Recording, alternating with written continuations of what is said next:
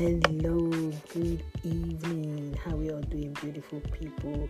How was our day today, or how has your day today? Good morning, good evening, and good afternoon, depending on your time zone. How have you been today?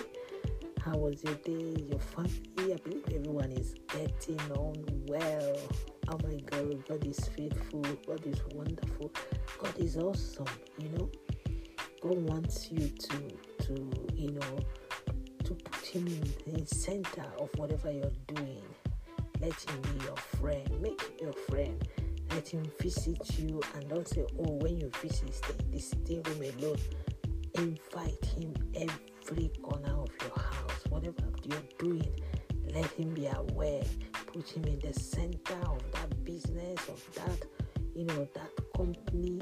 Let him be the director I tell you, if God is your director, you have nothing to lose because He will pilot the affairs of your life and you will not regret it. Isn't God wonderful? He is faithful. Let's take our confession for today. I confess today that Christ is my head, He is my leader and the director. He controls my lifestyle and uh, I control my lifestyle and trajectory of my life. My life is not led by led or determined by external and eternal forces. Instead, it is piloted by Jesus Christ. Our life is piloted by Jesus because He owns us. He made us. I don't know about you. He made me and He owns me. So when somebody, you know, is the center of what you're doing, do you have to fear? You don't have to be afraid because He knows everything. No evil that will befall you. No eye of the enemy will, you know, will look upon you because God holds you in His palm, and for that reason, He knows everything about you. So don't be afraid to, you know, to take that step. Don't be afraid to make that move because God is in control. He knows everything about you. But remember, put Him in the center of whatever you're doing and watch Him carry you along. Watch Him, you know, oversee to whatever you're doing.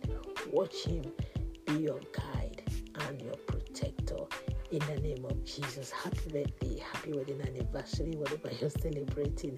I really do celebrate and rejoice with you. For those that have lost their loved ones, I pray that the Lord comfort and console them. Do you know what?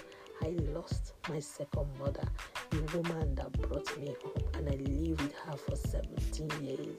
She just died yesterday. May the Lord comfort me and my family in the name of Jesus. Happy birthday once again. Remember your remedy to remedize. Very, very important. Drink a lot of water. Beautiful, beautiful. And in case you've not given your life to Christ, I ask you, what are you waiting for? Give your life to Him and watch Him do the unthinkable in your life. Yes, on that note, keep bouncing and basking in the Lord. It is your girl, Convey 69, and reminding you that at the end of the tunnel, light always show forth. God is in charge. God bless. Bye bye.